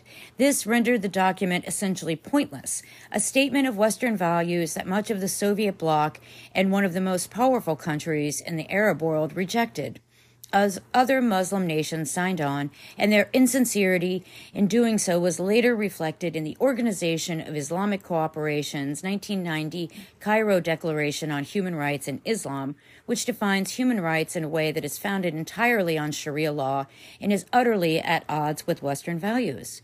Another would be global citizen was Wendell Willkie, who had challenged FDR for a presidency in 1940. In 1943, Willkie published One World, an account of a round the world trip he had made and a plea for the nations of the world to accept a single international order. Willkie wanted more than just a UN. He wanted world government based on the Atlantic Charter. It is said that his book was the biggest nonfiction bestseller in history up to that time, inspiring an international one world movement to which both Albert Einstein and Mahatma Gandhi belonged. Like Eleanor Roosevelt, Willkie was determined to build a new world founded on specifically American notions of rights and freedoms. Like Mrs. Roosevelt, too, he was convinced that post war feelings of goodwill toward the U.S. by other governments would lead them to embrace these notions. On his world trip, wrote Willkie, he had discovered that foreigners knew that America had no desire for conquest and that the U.S. therefore enjoyed their respect and trust, a respect and trust, he argued, that America must use to unify the peoples of the earth in the human quest for freedom and justice. Needless to say, the world didn't end up with Willkie's one world, but it got the UN, where from the outset there was more talks of peace than of freedom, and where the difference between the West and the Soviet bloc were routinely glossed over in order to present the facade of international comity. Behind the Iron Curtain, captive peoples weren't citizens, global or otherwise, but prisoners. Yet in the West, the UN's language of what we now call global citizenship started to take hold, and the UN began to be an object of widespread, though hardly universal, veneration. In reality, the UN may be a massive and inert bureaucratic kleptocracy yoked to a debating society most of whose member states are unfree or partly free, but people in the free world who grow starry eyed at the thought of global citizenship view it as a somehow magically exceeding in moral terms the sum of its parts. You can't discuss the UN and global citizenship without mentioning Maurice Strong. A very odd thing happened on the weekend, wrote Christopher Booker in The Telegraph in December 2015. The death was announced of a man who, in the past 40 years, has arguably been more influential on global politics than any other single individual, yet the world scarcely noticed. What Strong, an extremely rich Canadian businessman, did almost single handedly was create, out of the blue, the global warming panic that is now a cornerstone of left wing ideology. Although he was never Secretary General of the UN, Strong wielded massive power within that organization and in innumerable other international bodies, serving, for instance, as a director of the World Economic Forum and as a senior advisor to the president of the World Bank. He also played pivotal roles in a long list of programs and commissions that were nominally dedicated to the environment, among them the UN Inter- Environmental Program and the World Resources Institute, the Earth Charter Commission, and the UN's World Commission on Environment and Development. But although he was nicknamed Godfather of Global Warming, Strong didn't really care about climate. His real objective was to transform the UN into a world government, a permanent, unelected Politburo, sorry, composed of elders such as himself. At first, indeed, climate played no role in his plans. To fund the all powerful UN of his dreams, in 1995, he proposed a 0.5% tax on every financial transaction on Earth, a scheme that would have netted 1.5 trillion annually, approximately the entire annual gross income of the United States at the time. When the Security Council vetoed this move, Strong tried to eliminate the Security Council. The failure of such stratagems led Strong to focus increasingly on climate. By promoting the idea that the planet was in existential peril, he was able to argue that a looming disaster on the scale he predicted could be solved only by vesting in the UN an unprecedented degree of authority over the lives of absolutely everyone on Earth. To this end, Strong concocted Agenda 21, formulated at the 1992 UN Earth Summit or Rio Conference, of which he served as Secretary General. Agenda 21 proposed a transfer of power from nation states to the UN. It is simply not feasible for a sovereignty to be exercised unilaterally by individual nation states, Strong impl- explained. The global community must be assured of global environmental security. What kind of regime did Strong wish to establish? Suffice it to say that he disdained the U.S., but admired communist China, where he maintained a flat to which, incidentally, he relocated after being implicated in the UN oil for food scandal in 2005. Another of the many financial scandals in which he was implicated, but for which he repeatedly managed to get himself off the hook. It involved funneling massive sums to North Korea, of whose regime he was also fond of. Strong was the spiritual leader of all of these global citizens who today fly thousands of miles in private jets to swanky conferences at which they give speeches chiding their inferiors for not recycling. One such, one such person is Al Gore, whose house is known to have one of the largest carbon footprints in Tennessee. Another is Nicholas Kristof, the New York Times columnist who promotes an initiative, Global Citizen Year, which seeks to engage young Americans in global issues.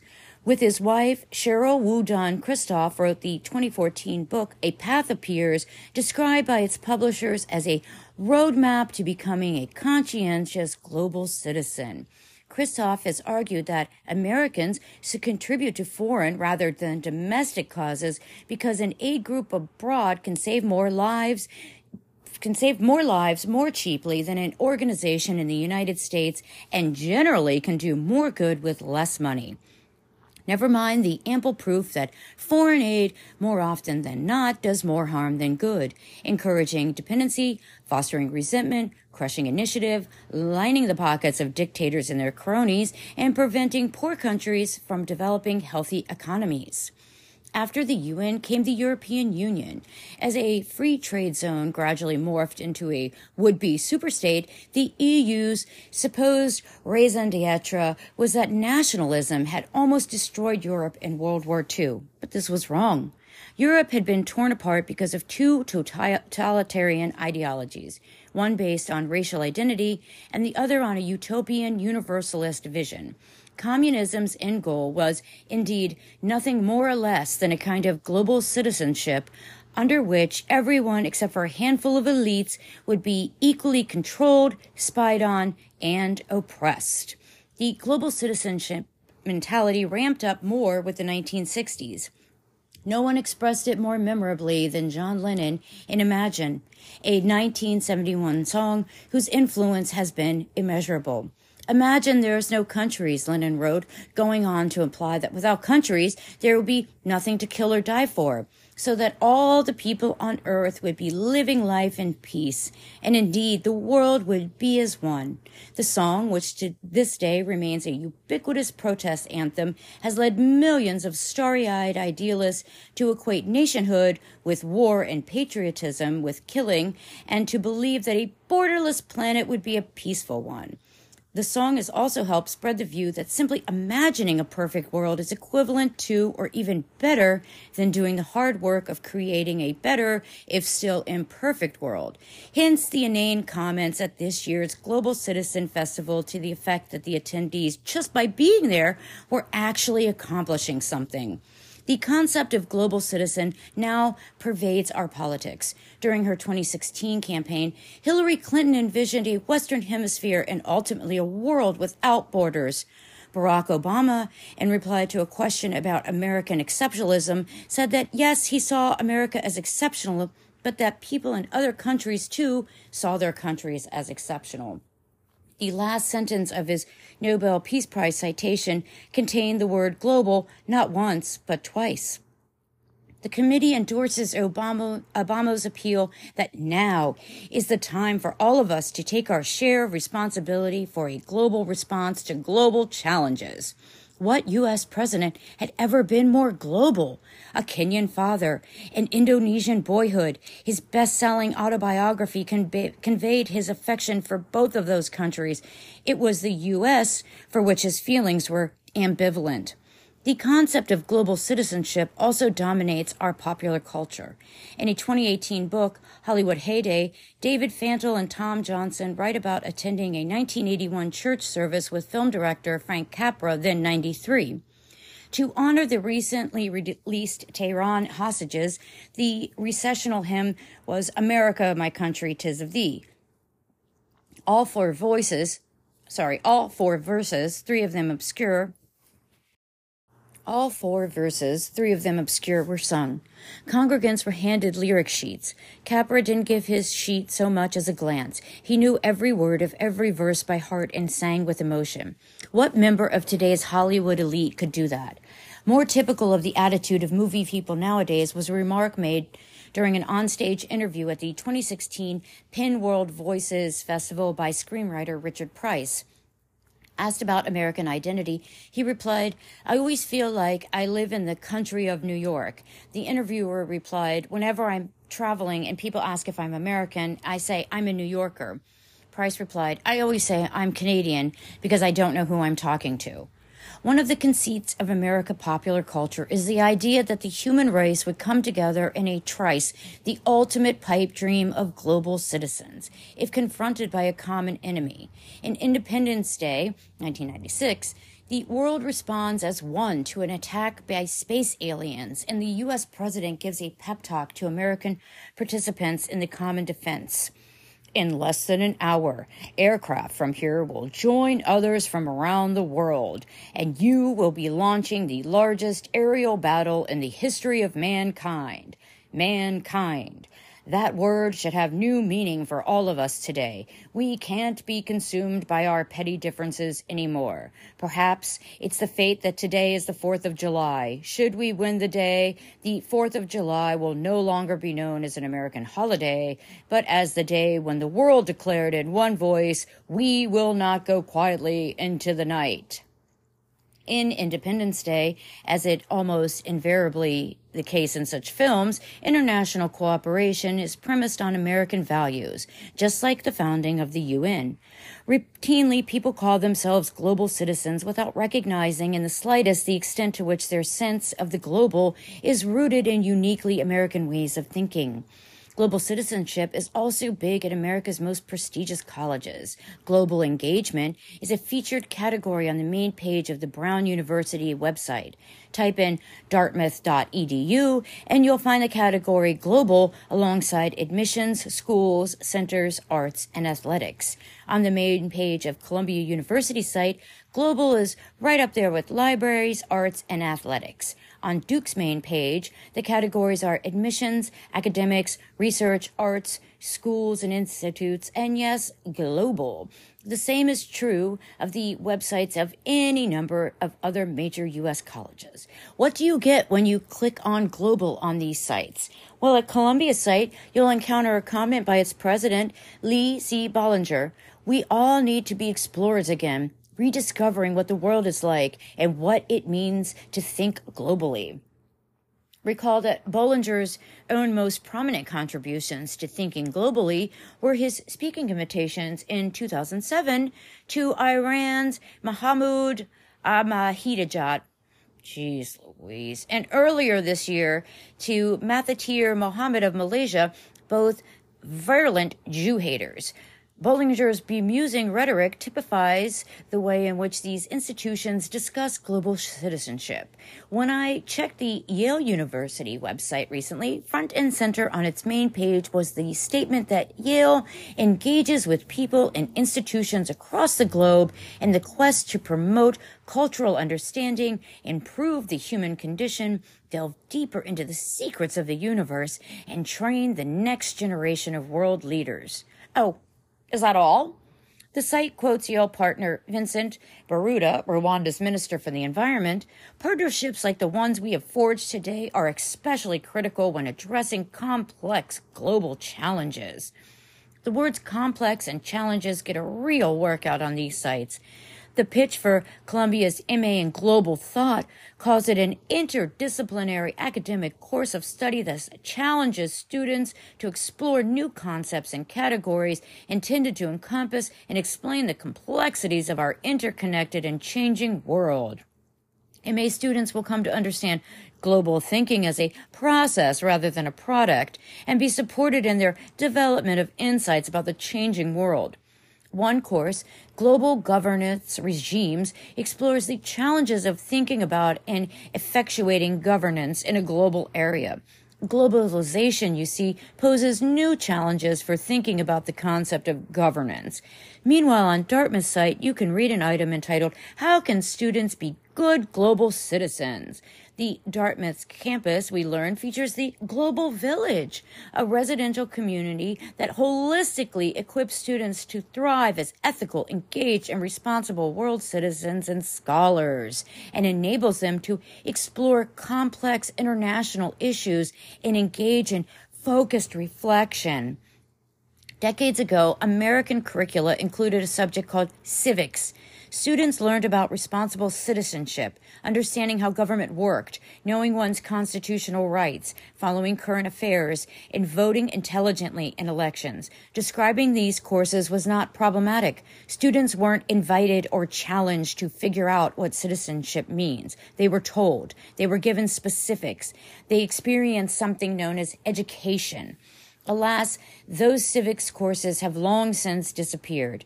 The contemplation of global citizenship has filled that vacuum.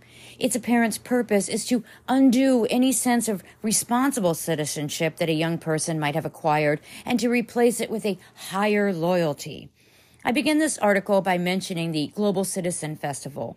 One of the two co founders is Hugh Evans, described on his Wikipedia page as an Australian humanitarian. He gave a TED Talk in 2016 titled, What Does It Mean to Be a Citizen of the World? Evans praised this growing movement of global citizens who identify first as foremost not as members of a state, a tribe, or a nation, but as a member of the human race, saying that the world's future depends on global citizens. Evans maintained that if we were all global citizens, we could solve every major problem in the world because those problems are all global issues and therefore only to be solved by global citizens. How did Evans become a global citizen? It happened, he recounts, during a brief stay in a Philippine slum where residents wore rags and slept on garbage heaps. Why, he wondered, was his life so much better than theirs? The answer he came up with was this. Their poverty was the result of colonialism. International economics, he concluded, is a zero sum game. If some countries are rich, it's because they've exploited countries that are poor. Granted, this belief hasn't led Evans to give up his wealth, but he's certainly made a great show of guilt about it.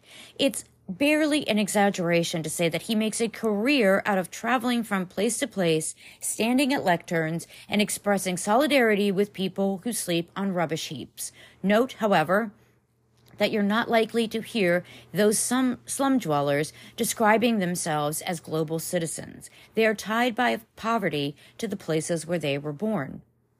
One wonders would any Brit who went through the Blitz ever have called himself a global citizen? Would any American whose father died in a Nazi POW camp ever have called themselves a global citizen? I doubt it. Global citizenship is a luxury of those who've reaped rewards earned by the blood of patriots. Global citizens pretend to possess, or sincerely, think they possess, a loyalty that transcends borders. It sounds pretty, but it's not.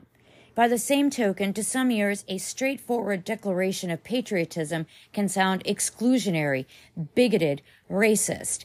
It isn't. To assert a national identity is to make a moral statement and to take on a responsibility. To call yourself a global citizen is to do the equivalent of wearing a peace button. You're making a meaning, meaningless statement because you think it makes you look virtuous. Think of love. To say that you care first and foremost about your own family doesn't mean that you hate other families. It's merely a question of being honest about something that, in the real world, entails commitment and sacrifice. In matters of loyalty, as in matters of love, there are hierarchies. To love everyone is to love no one. To say that you love all of humanity is a very pretty lie. As former British Prime Minister Theresa May said in 2016 in one of her rare deviations in dissents, if you believe you are a citizen of the world, you are a citizen of nowhere. To be American is to partake in the benefits that flow from American freedom, power, wealth, and world leadership. Very few Americans who call themselves global citizens ever actually back up their proclamation by relinquishing any of these benefits. That might be worthy of respect. No, they gladly embrace the benefits of being an American. They're just too virtuous in their minds to embrace the label itself. They're like young people living off a generous trust fund while sporting an eat the rich button. One way of looking at the aftermath of 9 11 is to recognize that many Americans who were simply unable, for very long anyhow, to dedicate themselves to country were thrust by that jihadist assault into the arms of the only alternative they could imagine, namely global citizenship. Instead of being usefully dedicated to the liberty and security of their own country in a time of grave threat, they have bailed on America and have found in global citizenship a noble sounding illusion of freedom from patriotic patriotic obligation. And in fact, they are floating free, hovering above the earthly struggle between good and evil and refusing to take sides. And moreover, presenting this hands off attitude as a mark not of cowardice, but of cultural sophistication and moral support superiority. To a large extent, the project of a global citizenship is about trying to replace the concrete with the abstract, about exchanging the real for the idealistic. It's a matter of trying to talk Americans into rejecting the pragmatic and industrial patriotism that, yes, made America great, and pushing on them instead yet another pernicious utopian ideology of the sort of that almost destroyed Europe in the 20th century. It's a matter of endlessly talking up ideas for radical change on every level of society, from ecological measures that would bring down the world economy to a neurotic obsessiveness with hierarchies of group identities that threatens to destroy America's social fabric. Instead of implementing practical reforms that enjoy popular support and would improve everyone's life. It's a matter of trying to persuade ordinary citizens in the name of some higher good, whether world peace or world health or protection of the planet's environment, to relinquish their freedom and obey a small technocratic elite. In the final analysis, global citizenship is a dangerous dream, a threat to individual liberty, and an assault on American sovereignty, a menace not only to Americans, but all of humanity, and one that should therefore be rejected unambiguously by all men and women of goodwill and at least a modicum of common sense. 2021 was a tough year for global citizen when we were delighted to find two lovely articles about this company. The first one comes from June 2021 from page six where the Teneo CEO has allegedly been kicked off Global Citizen Board after inappropriate drunken behavior. Declan Kelly, the CEO of the consulting firm for Fortune 500 execs, Teneo, was kicked off the board of the charity Global Citizen after he got drunk and acted inappropriately with a number of women at their starry festival, sources tell page 6. Kelly was kicked off the board of the anti poverty campaigning group Global Citizen, the sources say, after he made a drunken scene at a VIP party on May 2nd, following the group's Vax Live concert, hosted by Selena Gomez and chaired by Prince Harry and Meghan Markle, with performers including Jennifer Lopez, plus messages from Pope Francis and President Biden.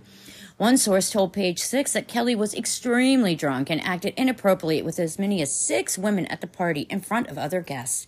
The Financial Times reported the inappropriate behavior included the non consensual touching by, of a number of women.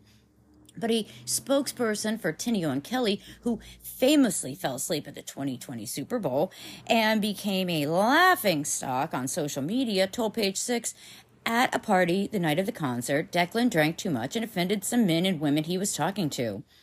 Following the incident, the spokesperson said he apologized and offered his resignation to Global Citizen. However, multiple insiders say there was more than one incident involving Kelly at the event, and Global Citizen removed him from the board the next day. A Global Citizen insider told us on May 3rd, Global Citizen was notified of the incidents, and on May 3rd, Declan Kelly was removed from the board. An independent investigation into the incidents has been launched by Global Citizen and is still ongoing, we're told. Teneo's philanthropic contribution to the organization was returned and their sponsorship deal ended. Kelly, who was Hillary Clinton's U.S. Special Economic Envoy to Northern Ireland from 2009 to 2011, on Thursday offered a sobering apology to his staff, saying, This incident has been a huge wake up call for me. I immediately quit drinking and am undergoing counseling from healthcare professionals. I will never drink again. I have learned hard lessons, and the work that needs to get it done is on me, and I am doing it right now. It will be an ongoing journey that will last the rest of my life. As many of you know, I have temporarily reduced my work responsibilities so I have time to focus on my health. Please know I will be back in full capacity in September and remain as committed as ever to Teneo. He added that should anyone at the firm get any media inquiries, they should forward them to Stephen Meal at Teneo, who, according to their website, has worked closely with a number of major global companies advising on crisis communications. Reps for Global Citizen declined to comment on the record. The boorish incident raises questions about Chair and Chief Executive Kelly's future at the 1,200 person firm Teneo, which prides itself on helping CEOs finesse their own reputations, as well as advising large companies on how to market themselves as socially responsible. Kelly had already embarrassed him, the firm at the 2020 Super Bowl in Miami when he fell asleep in the first quarter and was seen on camera snoring with his mouth wide open. The images of Kelly kicked off on social media with a number of big brands poking fun at him, even Coca Cola, which embarrassingly Teneo advises. Maybe he should try and be less white. A Teneo insider said people at the company are frightened by this incident and their CEO's behavior. The staff at Teneo know what happened at that party. It's the talk of the firm. They wonder what Kelly's future is and what is the future of the company. It's a reputation business, after all.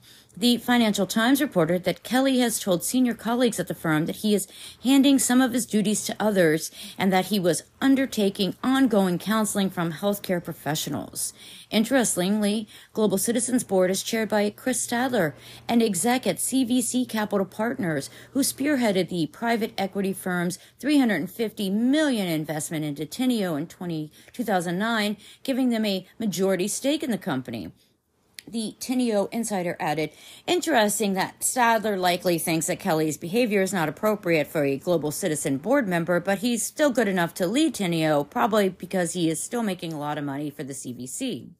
Reps for Stadler and CVC in New York and London did not respond to multiple requests for comment from page six. Instead, they likely leaked the story to the Financial Times. Moving on to September 2021 and the Showbiz 411 by Roger Friedman, we have an article entitled Phony Baloney Global Citizens Reality Show The Activist Falls Apart Under Scrutiny. When will celebs wake up? Readers of this column know that I have been telling you about Phony Baloney Global Citizen for years. Years. They do nothing for poverty or hunger, help no one except themselves. They are a nonprofit with big salaries and expenses. All their money is spent producing rock concerts with musicians, dare I say, who want exposure and some PR that they're doing good. Recently, Global Citizen and CBS announced a reality show called The Activist, which was going to run eight weeks. Then it was cut to five weeks. Then the reality of the show itself leaked out as it seems activists were soliciting money from the public to win another shady deal from Global Citizen.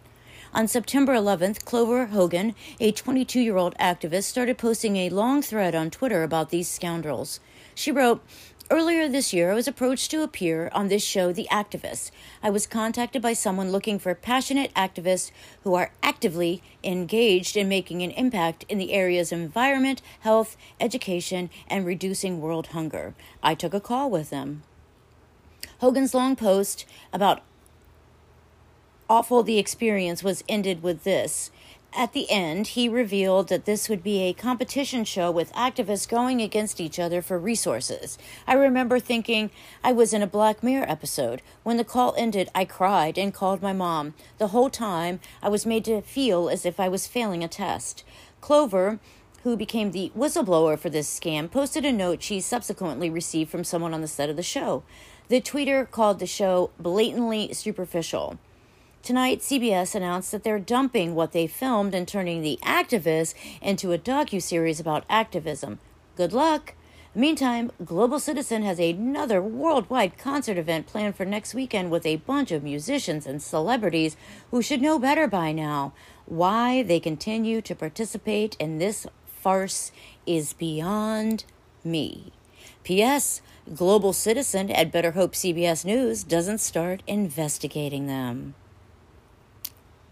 My God, my stars, that was a lot of information.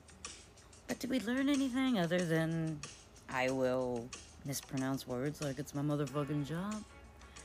Or that, um, don't seem to be fond of the UN or global citizen?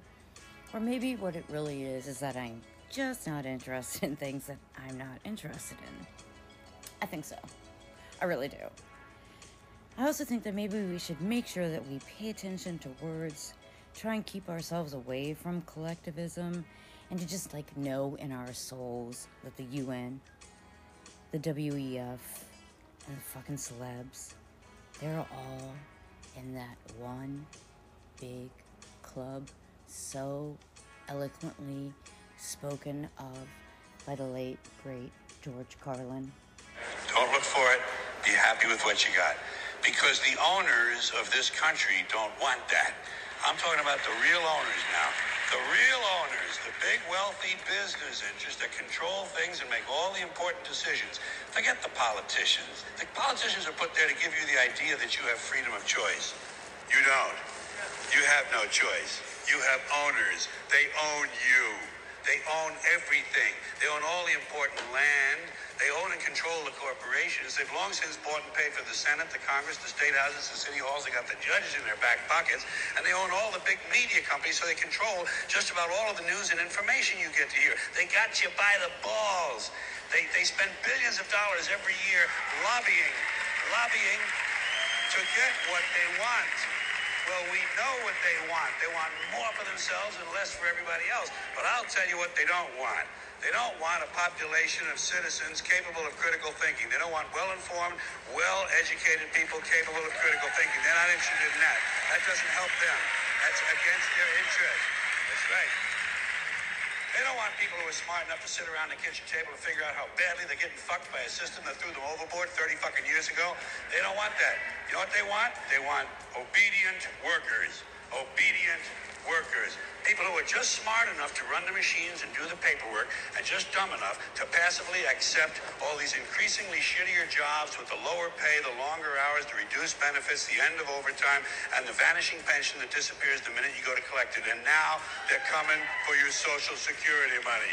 They want your fucking retirement money. They want it back so they can give it to their criminal friends on Wall Street. You know something? They'll get it. They'll get it all from you sooner or later because they own this fucking place. It's a big club, and you ain't in it. You and I are not in the big club. By the way, it's the same big club they use to beat you over the head with all day long when they tell you what to believe. All day long, beating you over the head in their media, telling you what to believe, what to think, and what to buy. The table is tilted, folks. The game is rigged. And nobody seems to notice. Nobody seems to care. Good, honest, hardworking people, white collar, blue collar, doesn't matter what color shirt you have on. Good, honest, hardworking people continue. These are people of modest means. Continue to elect these rich cocksuckers who don't give a fuck about them. They don't give a fuck about you. They don't give a fuck about you. They don't care about you at all. At all. At all. You know? And nobody seems to notice, nobody seems to care. That's what the owners count on. The fact that Americans will probably remain willfully ignorant of the big red, white, and blue dick that's being jammed up their assholes every day. Because the owners of this country know the truth. He finishes that riff by saying it's called the American Dream because you have to be asleep to believe it. Well, I still believe in the American Dream, and I hope you guys do too. Maybe just do me a solid, will you? And be what they don't want. You know, keep your voice loud, make your own noise, be a little more like Carlin. And please join me on the next Chatting Tonight.